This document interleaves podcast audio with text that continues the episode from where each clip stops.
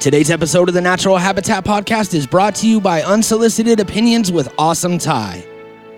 You didn't ask for him, but he brings them. You are goddamn right. We actually were just on an episode, myself and Joey here. We did uh, the Unsolicited Opinions with Awesome Tie musical draft, the first ever. Go there and vote on our on our mixtapes that we assembled. It's available on iTunes, SoundCloud, Stitcher, TuneIn Radio, other places, somewhere else, and everywhere that podcasts are distributed.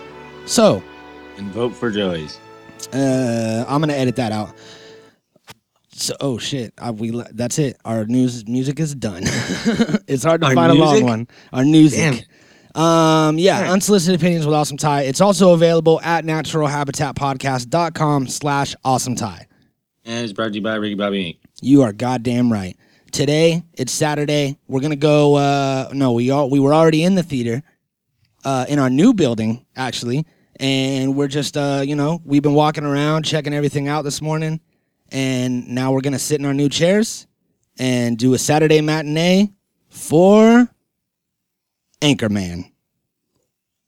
You almost forgot, huh? I did. you were going to say Ghostbusters or something, I know. The Natural Habitat Podcast.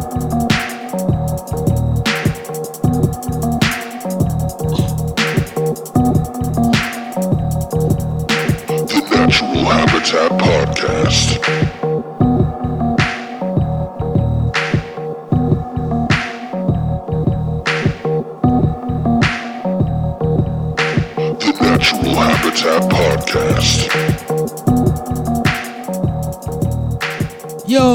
Thank you for tuning into the Natural Habitat Podcast, everybody. My name is Ron Bergendabs. Oh, oh. My name is News Anchor number two. News anchor number two. Um, so we are here in our uh, in our brand new studio that Pat and Pat and Nat have moved us into. Um, we are Don't now ask us what their whole names are because we don't know. yeah we don't know yet. We still have yet to meet them. It's uh it's Only been a the glass. yeah it's been a very elusive Feels, feels kind of like prison. mirror glass kind of situation, one sided mirror. And um so they moved us into this new place. We're in uh in Malibu, California, right near the beach. Boy! Uh we're we're in a more humble building this time. It's just a two story building. Uh upstairs is this recording studio. And Right. Uh it does overlook the water. So. and then we have the double sided glass, and we have no idea what's on the other side of this double sided glass. So there's a whole nother, you know, the recording studio is pretty small relatively, and this building is very big. So I don't know what's on the rest of the second story, and the lower floor is all um, beanbag uh, chairs and swivel TVs hanging from from the uh, from the ceilings.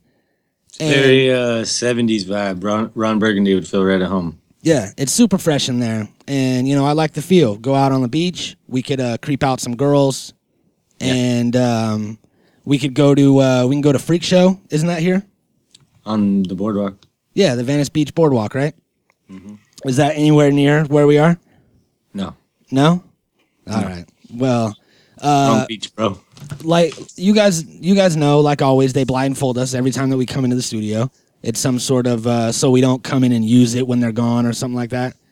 I don't know. We really need to get self sufficient and self sustained, to where we don't need executives. Like, oh, well, no, look, we love Pat and Nat. We love them. We're appreciative for everything. Joey, can I talk to you over here real quick? Hey, What's up? I really think that we could like do this on our own instead of you know having the studio that we can't come in and can't have the beanbag chairs and everything. So it's like I, I I feel weird that we work here and that we don't know what's on the other side of this class. Well, they're paying for shit right now, so Yeah. Okay, that's a great point, and that's why you're here. Okay, let's get back to it. all right. So, um, this morning we were in our brand new theater downstairs in the basement, uh, and it's really exactly like the first s- floor. It's just beanbags and TVs. So we were chilling down there watching uh, today's film, which is Anchorman. What? Yeah.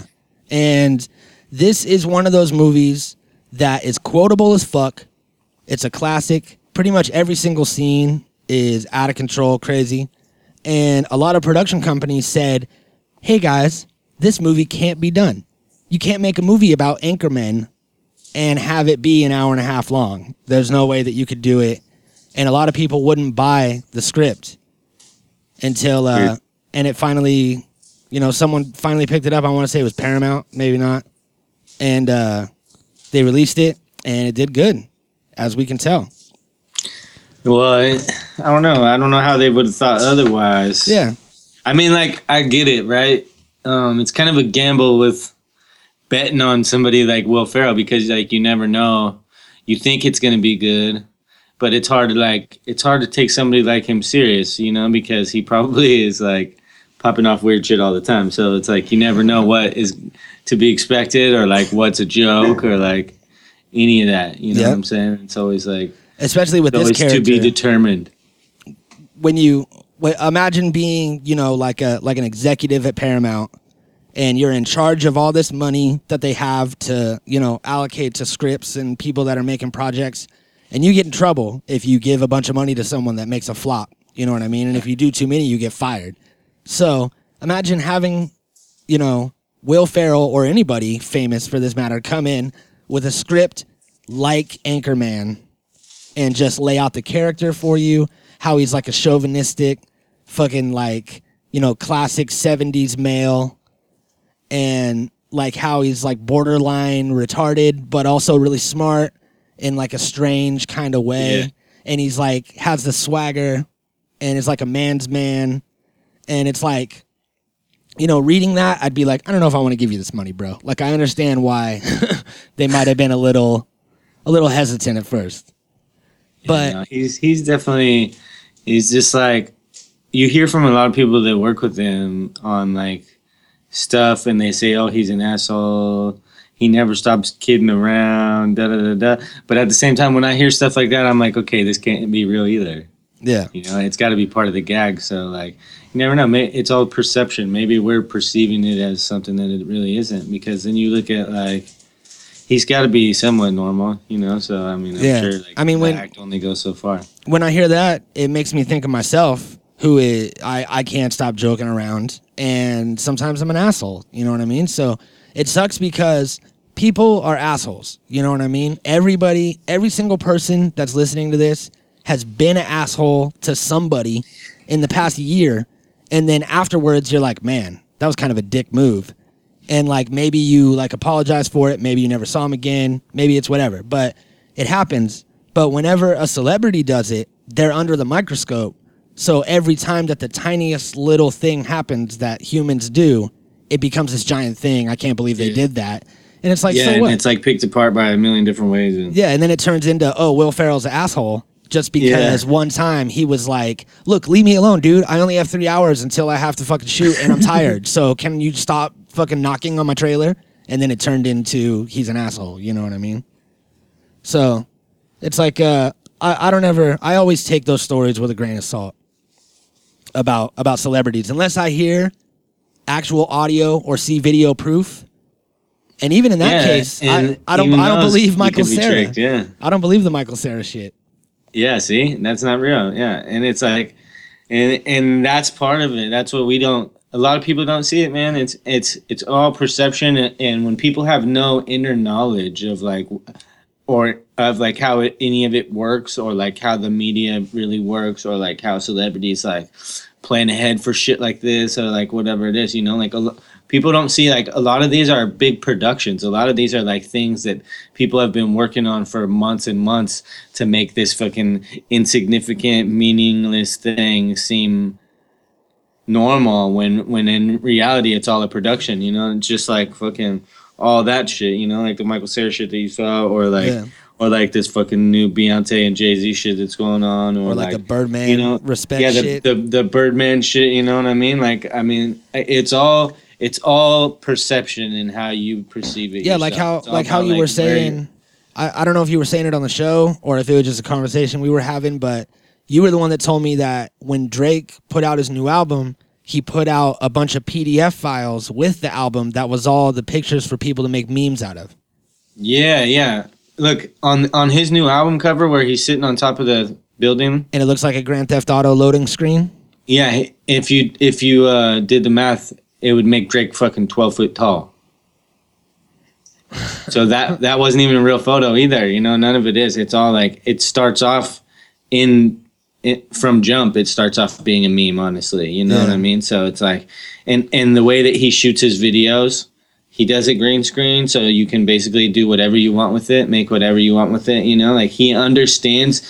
He understands what the public's going to do with it, anyways. Yeah. And that's So what he doesn't prohibit it. He fucking inhibits it. Mm-hmm. You know what I'm saying? He's like, okay, you guys are gonna make me the Jordan crying face meme. All right, motherfucker, take this. And he puts on a fucking crazy sweater and does some awkward dance moves. And now he's the fucking next big thing. You know, and Yeah. and he's the smartest dude in the world for doing it. It's the same thing with like, um, Beyonce's album has fucking 55 writers. Everybody thinks this is Beyonce's album.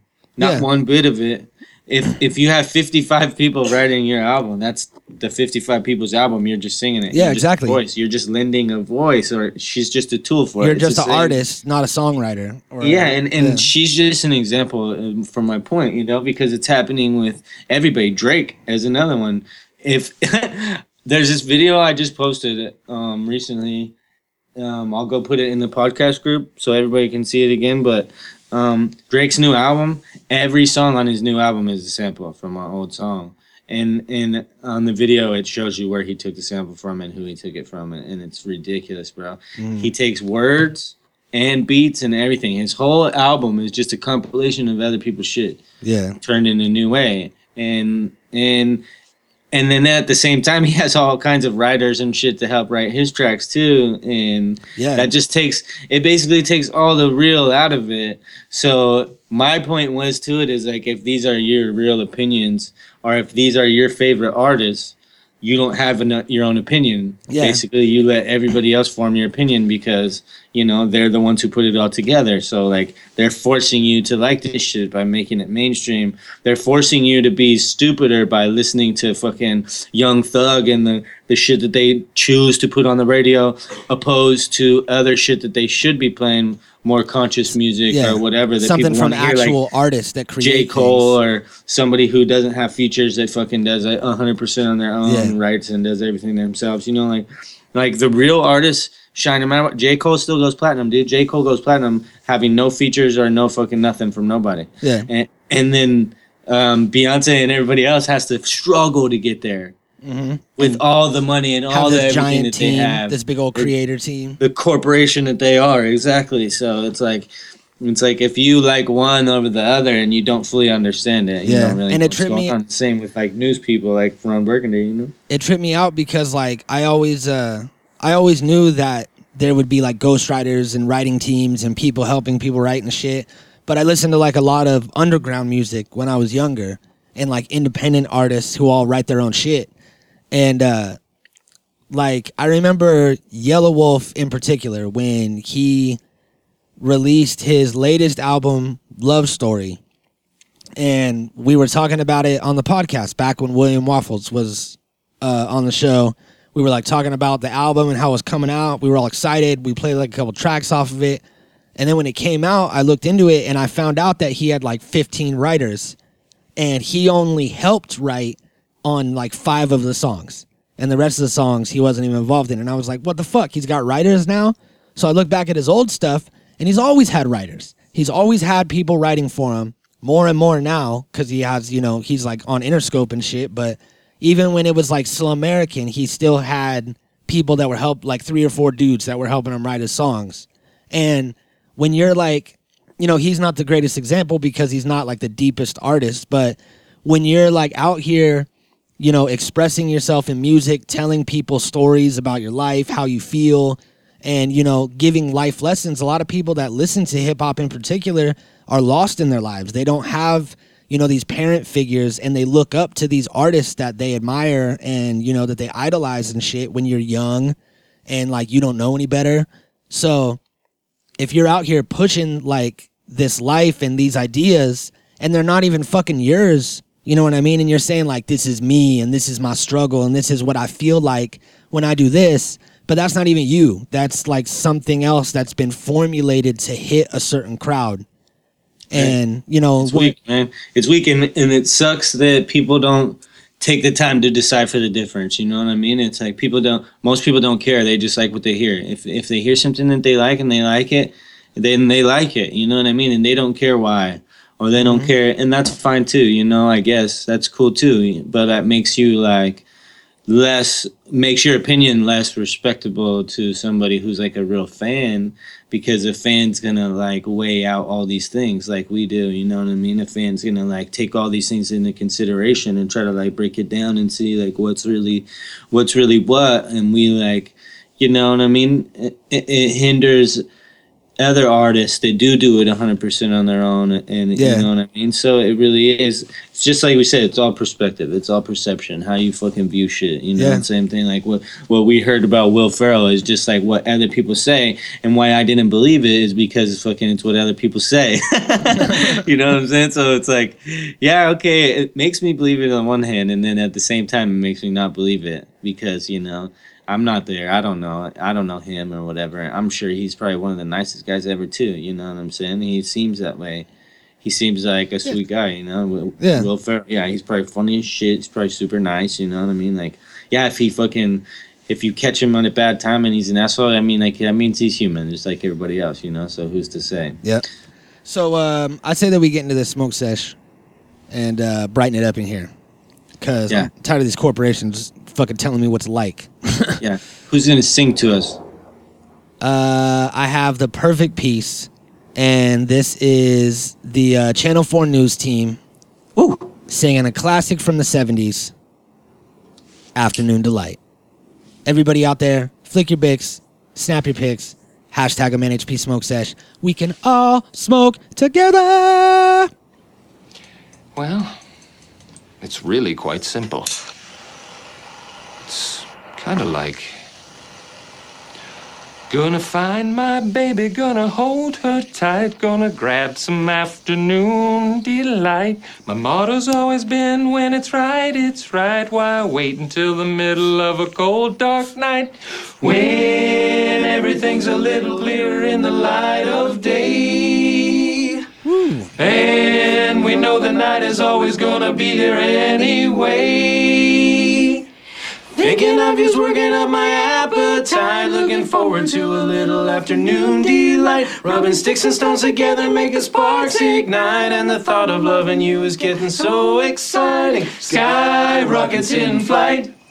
Afternoon delight. You guys have it, I think. Afternoon delight. I don't know, Ron. That sounds kind of crazy. Dude, that fucking is amazing. Tell the world. Tell the world about your afternoon delight story. My afternoon delight story. What is this story you're talking about? About the sex I had? No, about how you were trying to score earlier. Oh yeah, I don't want to get into that. It's already been pretty negative. let's uh let's let's talk about this film because this movie uh first of all, have you seen the sequel? Yep. Did you know that it was made entirely from or mostly from just scrap footage from the first movie? No. And uh I didn't really I didn't really think about this until I read it, but when they uh when they released the original trailer for the movie and did the promotional rounds for it and everything, there's a lot of stuff that was in the trailers that were taken out of the film in the final cut. And I remember seeing the preview where Ron got shot in the arm. And then it was like him and Veronica. And they were like uh, coming out of like an ambulance or something. And he had like a bandaged arm and shit. And nobody got shot the whole movie. Well, I mean, people got shot during the fight scene. But there was uh, there was that. And then there was like a couple other ones that just got taken out of the movie, which is weird. Okay, To promote a movie movie- as one thing and then not even have the scenes in there. Which movie are you talking about? Uh, The first one. Yeah, the first one. Yeah. Okay, but what movie are you talking about? Was the part two? What do you mean? Because there's a Wake Up Ron Burgundy the Lost movie that was released on DVD in 2004. Oh yeah, maybe that- that's the one. That that's the one that includes 93 minutes of abandoned subplots and alternate takes from the original film. But that's not the sequel. Oh, all right. And then the legend continues is the sequel that they shot Yeah, as a as a new movie. yeah. All right, all right. Uh, that makes more sense because I was like, how'd they get that whole fucking movie out of there? And everybody looks a little bit older when they make Yeah. the next one. Well, yeah, and the next movie is about something completely different. But um, another thing that's that's dope that you could tell, and especially in the outtakes, is that a lot of this movie was improvised, and with the team that they had, it was like uh, it was Will Ferrell, it was uh, what's his face, it was Steve Carell, it was Paul Rudd, and uh, the guy Champ and the guy champ. That's so, me. just like the team of these people together, they're all homies. They all get along. They were all like in a lot of movies together, and we talk about it a lot. When you get the right people in the right project, it makes like this certain spark. And just, I mean, just that song, you know, they they weren't singing it, but just that scene and that song and all the banter that they had back and forth. Brick killed a guy with the trident. You know what I mean? What do you mean they weren't singing it? Do you, you think they were singing it? Yeah, You think so? yeah. Here, I'm gonna find it out. You take the wheel. Jesus, take the wheel. I'm gonna Google and find out if they were singing it. This is not a Church Cannabis episode. Please do not let Jeebus take the wheel if you're driving. it won't be good for your health. I promise. We'll leave that for another episode. Um, what does it say? Oh, uh, do you know what Ron Burgundy's full name is? Uh, Ronald James Duchovny Burgundy. No. What is it? It's Ronald Joseph Aaron Burgundy. Ronald Joseph Aaron Burgundy. Yeah, that's what he says. Nice. Yeah. Um, was that your actual voice singing Anchorman Delight? Anchorman Delight. you know that classic song, Anchorman Delight? Here, um, I found a little Q and A. Now I just got to scan through it and find the fucking question. It's them. Yeah, they didn't answer the question. They just danced around it. They asked if they if if they actually sang it, and then Will Ferrell was like, "Yes, unfortunately, that was us." And then they started talking about how they were singing a different song, and then they all broke into song during the interview, and then they stopped, and then they said, "To answer your question, yes, we have recording projects in the future, and that they're gonna record an album or something." So, I don't know. It might have been them. I think so. You think so? Because look, I'm just I don't gonna, know though. I'm gonna run this back real quick. Light of day. And we know the night is always gonna be here anyway. That's Will Ferrell's voice for sure. Thinking He's of one. you's working up my appetite. Looking forward to a gotta little be awesome. afternoon delight. Their fucking faces are crazy. It's It's like got to be the. Paul Paul Rudd and Steve Carell do the highs, and then they like stop singing Ron and Champ, and they just their faces are like just faces of approval. Like, good job. That sounds beautiful. it does. I think they fucking. I think it is them because that was them. definitely Will Ferrell's voice. It's got to be them. That's crazy, man. That's so dope. They schooled it. They did such a good job. Yeah, it's like fucking uh, John C. Reilly in uh, the other one. What's it? Um, Walk hard. Walk Hard. Yeah, Walk hard. he sings all that shit in there. He It's kills easy it. to sing at that pitch, though.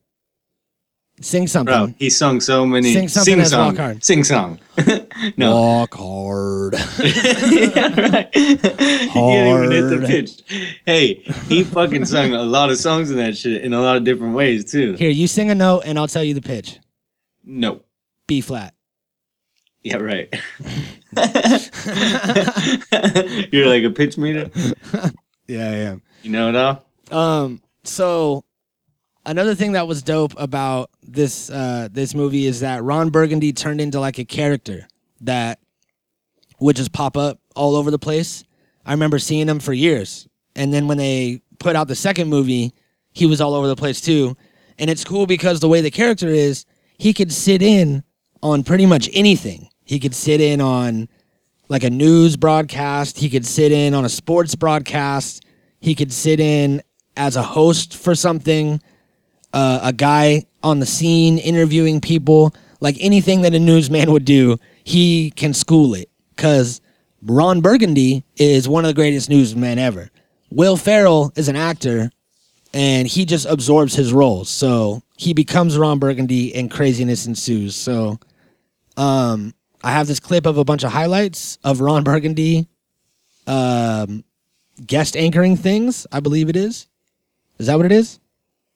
Um, something like that. I think it's just uh on one news program. I think he just was like guest anchor for one show or something. Yeah, so imagine watching watching your local news. This is just a local news station. You're sitting back watching whatever news station is in your area. It goes to commercial or like video, shows some video about the zoo and how the tiger is sick and how they're feeding him uh, like rabbits to keep him alive and shit. And then it flashes back to the news desk. They're like, back to you in the studio.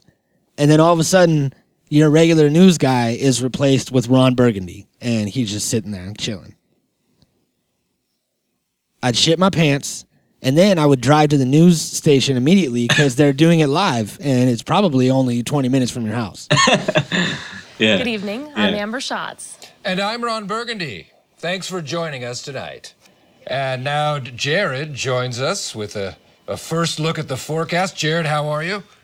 Very well, Ron. How about yourself? I'm doing great. Yes. Uh, last time I saw you, you were a lot heavier. I feel like you lost like 50 pounds. yes, I've lost just a little bit of weight. Well, good for you. Thanks, thanks for noticing. Good for you. In other news around the state tonight, authorities say a Black Friday shoplifter in Grand Forks abandoned a cart full of stolen items and hit a store employee with her car as she sped away from the parking lot. She just tried Police say to the laugh. incident happened around 9 a.m. yesterday. It appears it was a busy day for responders. Firefighters also were called to a Sam's Club in Bismarck to help extinguish a trash fire in the parking lot. The fire department used approximately 500 gallons. I repeat, 500 gallons of water and foam to extinguish the fire. There were no injuries at this incident. Along with Santa's visit, families can enjoy uh, wagon rides, caroling, and s'mores in downtown Mandan. And maybe they'll get a Jack Togo. Who knows? She's just fucking laughing her ass off. And then she was trying to do her job, and he's all leaning into the frame and all Yeah. just like comes in out of the side. That was He'd be a great news anchor. Yep. He uh it was funny because he was doing his job. He was doing the job of a news anchor instead of uh like what did he do? He pronounced s'mores properly. S'mores. Uh and he le- he leaned into her frame Yeah. and he made the Jared from Subway joke before he was a rapist. He should have did the hand thing. I don't know what to do. That's the wrong character though. I know, but it's my favorite. I don't know what to do with my hands. you just put him just put him down by your side. it's so funny. so funny. So um what is uh what what is your your favorite character out of the four news team members? Uh, the most ridiculous one was Steve Carell for sure. Yeah, Steve Carell. That's probably uh He was like a walking piece of furniture. Basically, like he fucking served no purpose in the whole movie whatsoever. He was hilarious. yeah, that's a good way to put it. A walking piece of furniture. Yeah. God. For real though, he's his best line was "I love lamp." I love Lamp. Know, And then uh he fucking I remember during the fight in uh the the fucking like news channel fight, he had a uh he had a hand grenade. Just Yeah. out of nowhere. Just had a hand grenade, pulled the pin, and was just walking around screaming, just like ah and then It fucking worked. and then they brought it up later. They were like, Brick had a grenade. I killed a guy with a trident. That reminds me, you should probably find some family nearby and lay low for a while. You're probably wanted for murder. yeah, that was a good impression. Yeah, not bad. Yeah, pretty good. So, um, It smelled like a turd covered in burnt hair. All right, all right. Uh, one one thing that conspiracy theorists have um, have picked out of this movie is the number four is very prominent in the whole movie. The station is channel number four. The channel four news team has four members originally.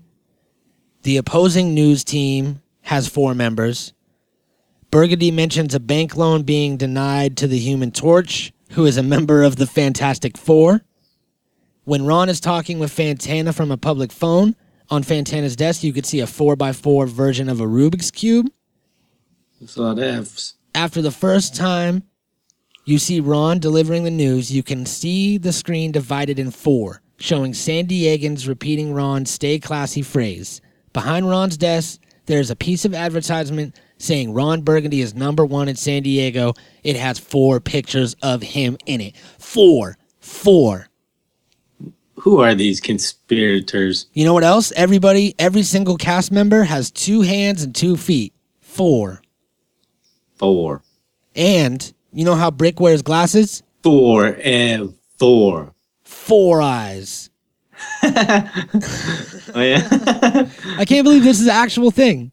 I know that is pretty cool actually. I'm sure some crazy motherfuckers came up with that, but The four. cool. The four conspiracy. what does the four have in it? Triangle. What does the triangle lead to? Illuminati. four? Shit, a four does have a triangle in it. Shit. Or Illuminati.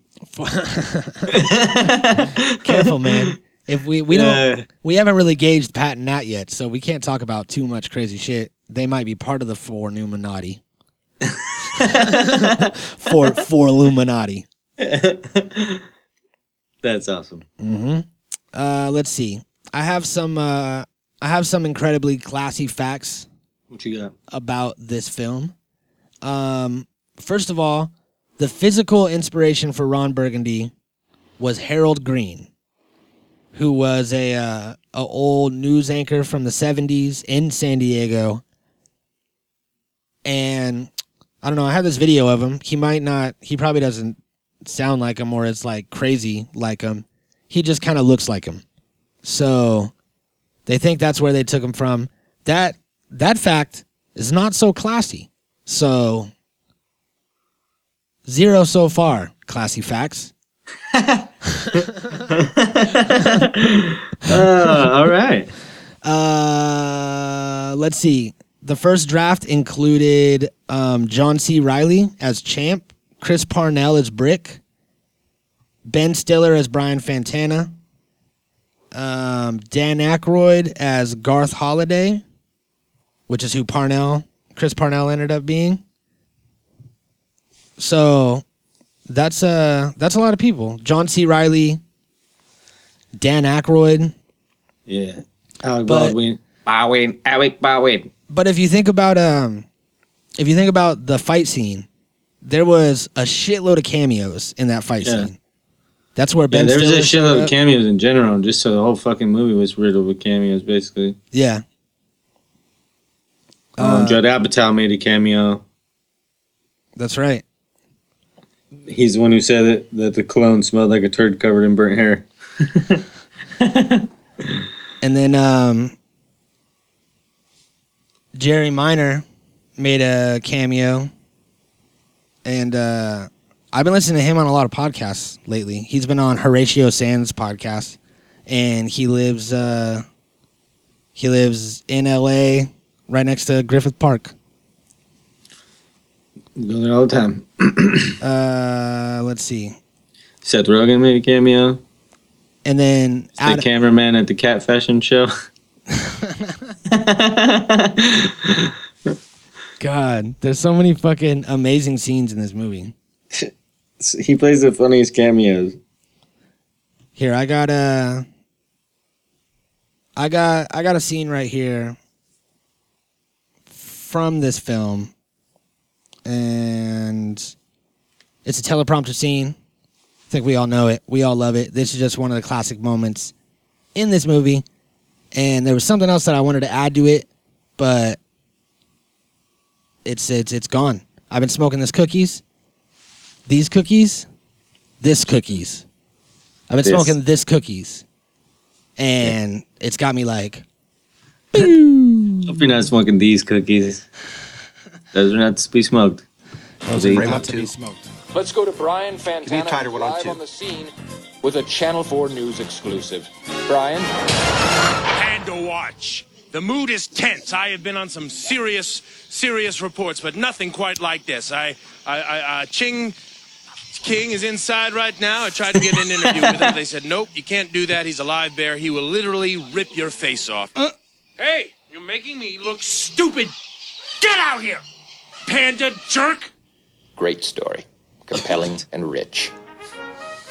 Well, that's going to do it for all of us here at Channel 4 News. You stay classy, San Diego. I'm Ron Burgundy. Damn it! Who typed a question mark on the teleprompter? For the last time, anything you put on that prompter, Burgundy will read. Wow. So, All right. yeah. And then uh If there was a real person who did that shit, it wouldn't. There actually was yeah, a we, real person who did that shit in real life. we actually uh didn't we just play a video from him? Wasn't it Bill O'Reilly? No, But Bill No. O'Reilly had the same thing where he was uh, he was very anal about the teleprompter, and if there was nothing there, he didn't know what to do. yeah, he was in a sense he was really like that. Yeah, But uh, I know one that got slipped through. someone that some little teleprompter fuck up. Yeah, All right, all right. Here it is. Um, uh, I can't say that, so I'm just gonna play it. yeah. This was a real thing. This happened on the news, and somebody pulled a fast one, and you, you'll see. Names of the four pilots who were on board the flight. They are Captain Sum Ting Wong, Wee Tu Lo, Ho Li Fook, and Bang Ding Ao. A TV station has landed Holy itself with some hot water. shit! That's the real life Ron Burgundy. Oh she gets my the award. God. Ka-ching. No You know what I'm saying? way. There you go. Somebody pulled Captain, something wrong. We too low. Holy fuck. Bang, ding, ow. It Holy shit. It was a plane crashing during its takeoff or some shit. It was so serious. That was like such a serious situation. And, but it's like, you, did you hear about, um, there was a pilot that was flying the wrong way in like, in airspace. Like how there's like certain like routes in airspace and shit. Well, he was flying the wrong way down a route and ran into another plane. And, uh, one of the pilots, the one that was going the wrong way, was Korean and his name was Wong Wei. And this was 100% real. And I remember I heard it on like, I heard it on a podcast. Someone was like working the door at the comedy store. And the night it happened, I want to say it was like Ari Shaffir. And he said that there was like 15 comics that went up and he saw every single comic do a do a Wong Wei joke. So uh so you hear about this plane that crashed up in the sky? Pilot name was Wong Wei and then like the crowd laughed and then the next guy goes on and does a Wong Wei joke and the crowd laughs a little bit less. And then like by by like the third or fourth time the crowd was like what the fuck are you guys like playing a joke on me? Like what is what's happening here? Why is every single comedian saying this? And you know, comedians show up like 10 minutes before their set and then they leave, a lot of them, because they have multiple sets in a night, especially when you're coming up. And he was like, these kids would come in thinking that they had the best joke. They're like, oh, it's right now. This shit just happened. I'm going to kill with it. And everybody had the same idea. So it's like, it was, it was an example of joke thievery and parallel thinking. Like nobody stole a joke from each other. Everybody just had the same thought because it was right there. So, Right- right then, yeah. so this could have been, you know, after that or somewhere around that time. And she was like, hey, man, they got different names that sound uh, suspiciously like the things that happened. So maybe we just got to roll with it. And she was just doing her job. she just didn't You figure she, you figure she would have like realized halfway through. But what if like, what if you're reading it and then it starts to sound like something wrong, we too low, and you're like, wait a minute, is this a joke? And then you stop. And then if it's not a joke, you disrespected the other two people by not reading their names on TV. You know what I mean? Yeah, I I don't know, man. I think It's a touchy. like, it's a touchy. you gotta touchy you gotta ground. have some type of foresight. You gotta like read what you're reading before you say it. Obviously, if that's your job, you have to be able to like know how to read well and know like you know what I'm saying. Be able to decipher what you're actually saying before you say it, or you look like a dummy. Yeah. If you don't understand what you're saying, why are you saying it? Type of thing. You know what I mean? And I mean that's obviously there's no way that those ever could have been real. Yeah. Man. yeah, there's no Those way. are not the three or four people with the magic luckiest fucking name combinations ever. No. yeah, halfway through, she should have realized something was wrong. Yeah. She should have been like, eh, and then been like, sorry, we're having technical difficulties. The screen High went out. Five to the forehead. You know what I'm saying? Yep. so, uh, um, another interesting fact that I found out was um, the voiceover was done by Bill Kurtis, who is a veteran Chicago news anchor, and he refused to say penis. Okay, now think about this movie and how crazy it is. How like it gets very vulgar at times, and I'm sure that he said he cursed a lot, but he just wouldn't say penis because he said that it might be an embarrassment. And then after the movie did good, he said that he was open to saying it in the sequel. What the fuck, man? Like, where, what time are you living in to where you can't say penis? It's a medical term. Penis is medical. There's nothing, we don't have to bleep that. We don't have to bleep anything, but we don't have to bleep that. You know what I mean? No bleep that. You could go into uh you can go into a school and say penis is what I was about to say. I don't know if you can, but I'm pretty sure if I Here's were a fact. Okay. yeah, good. No, I'm good. Move me away from fucking school from schools and penises. Yeah. okay. Here's a fact, all right? Okay. During the opening credits, Uh-huh. Ron's blazers being cleaned off with a lint roller. And a lint roller wasn't around in the 70s? the it- earliest patent on a lint roller is um, August 1983. Jesus. Yeah. Well, uh also, I feel like they didn't give a fuck. Yeah. But uh Uh, Well, I, I don't know. Everything else was pretty era correct. They really tried to keep everything in the 70s. The cars, the fucking, yeah. the stuff in his house. Well, maybe if maybe if we were to look into it, maybe the lint roller was um, you know, invented in San Diego by some guy that lived in San Diego and he didn't put the patent on it for like another 10 years after he made it. He just like hooked Ron Burgundy up. Yeah, but he would like sell them in like fucking shops and shit around town and then someone was like, "Who made this? Let's get rich." And then they patented it. So maybe it was around and Ron Burgundy like had the hookup at his like tailor. His tailor was like, "Look, man, I got this shit. This dude, he makes this sticky roll, gets all the fucking all the all the fuzz off you, your little dog fuzz." There was a that's another penis fact. Uh, Baxter's Baxter's uh, dick was in the movie a whole lot, and Oh, yeah? they ended up cutting it out of a lot of the movie. They circumcised it. Nice. So um during uh during the end of one of the newscasts, the credits roll on the screen, on the small news screen in the studio. And you see a couple names pop up.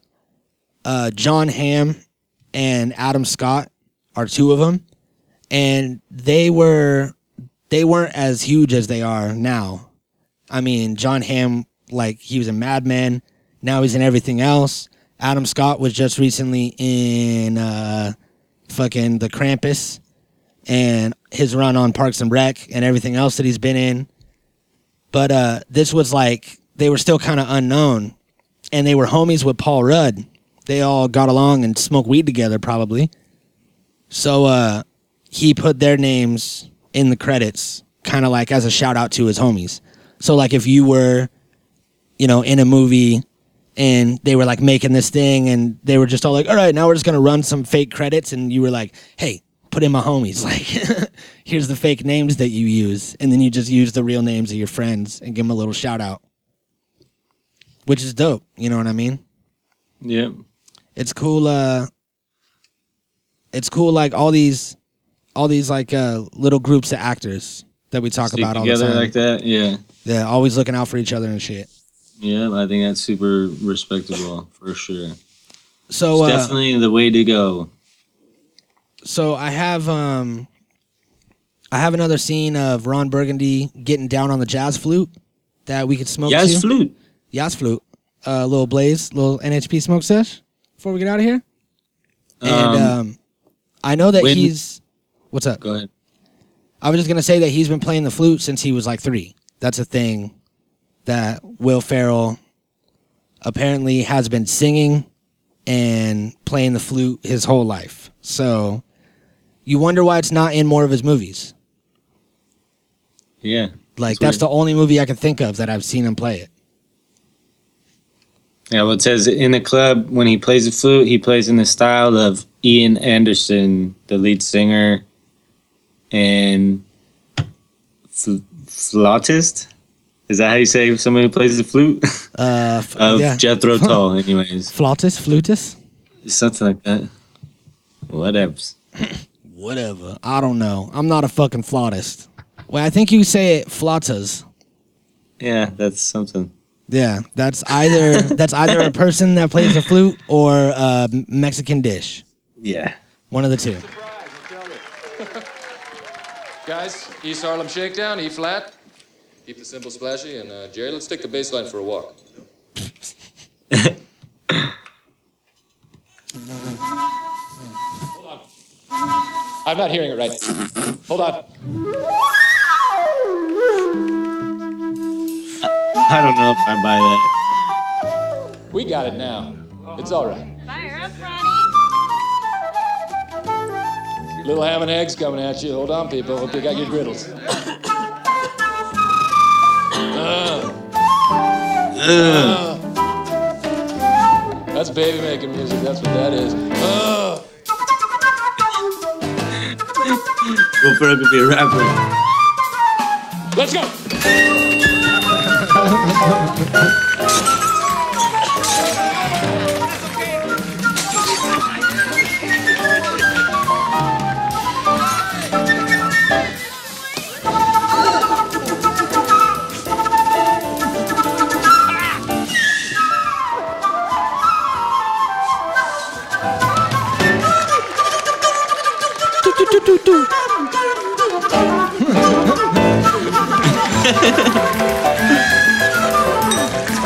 Oh shit.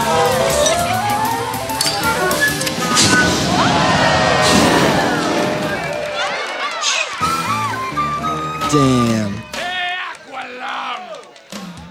Aqualung. Which was a Jethro Tull song. Dope. So um so Cat Catsy Cat Catsy Catsy Buckingham, I can't say that right. Uh was the one that played Ron Burgundy's flute solo. Uh I don't know. Yeah, okay.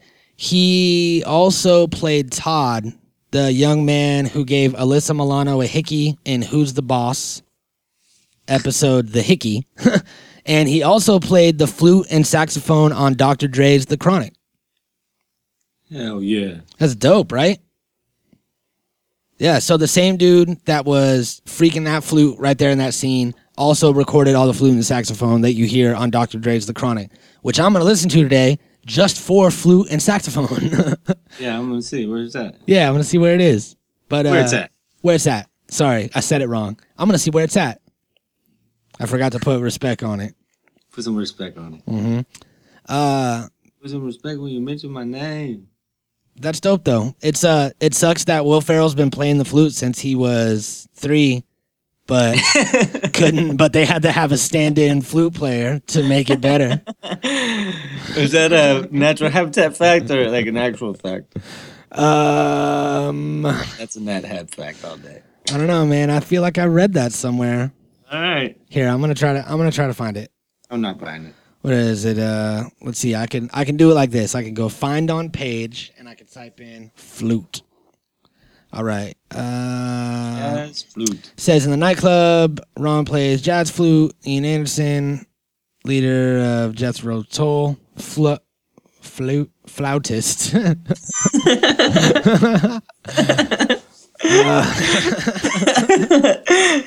Yeah. What's up with that? Right? What is up with that? Um, let's see. Let's try it like Yeah, this. fancy Find and shit. Since okay, Will Ferrell has played flute since elementary school. That is a fact. That is on IMDb, which means it may or may not be true. You heard me? Probably may not. I don't know, man. I think it's real because it also says that one of Brian Fantana's colognes is called Lime Prop, Yeah. which also sounds real. Which the fucking colognes were also from the 2000s and not the 70s. Yeah, and what uh what what were the names? Sex Panther? Yeah, something like that. Sex Whatever. Panther. It was horrible. Yeah. Well, um, I feel like uh, I feel like there's multiple scenes in this movie. There's just too much shit. Like there's a lot of shit that we didn't that we didn't talk about that we didn't touch on. Yeah. But That um, happens every time we do one of these. that's uh, that's Saturday matinee style, bro. yep, that's the Can't can't fit it all in one episode. We just got to get people pumped and ready to go watch the shit. yeah. Go watch it because uh, we get monetization every time that you play it. No. No, okay, because we enjoy it and we think that you will too. Yeah. Okay, yeah, there it is. Uh, yeah, we enjoyed this, and we think that you will too. So go go watch it. I'm gonna go listen to Dr. Dre's The Chronic. Yeah. Don't listen to us. Yeah, don't listen to that. Uh, I'm gonna listen to that. You don't listen to that. Yeah. If you do, only listen for flutes and saxophones, and then um And What? more flute. and watch the film with the flute. Flute on. Flute on, flute on, brothers and sisters. Catch a flute. Catch a flute. I don't give a flute. Um, I don't know, man. I feel like, I feel like there's there's one more. I feel like you got one more in you. No, I'm good. No, you got. There's got to be one more flute pun. No, I'm good. All right. Natural Habitat Recordings.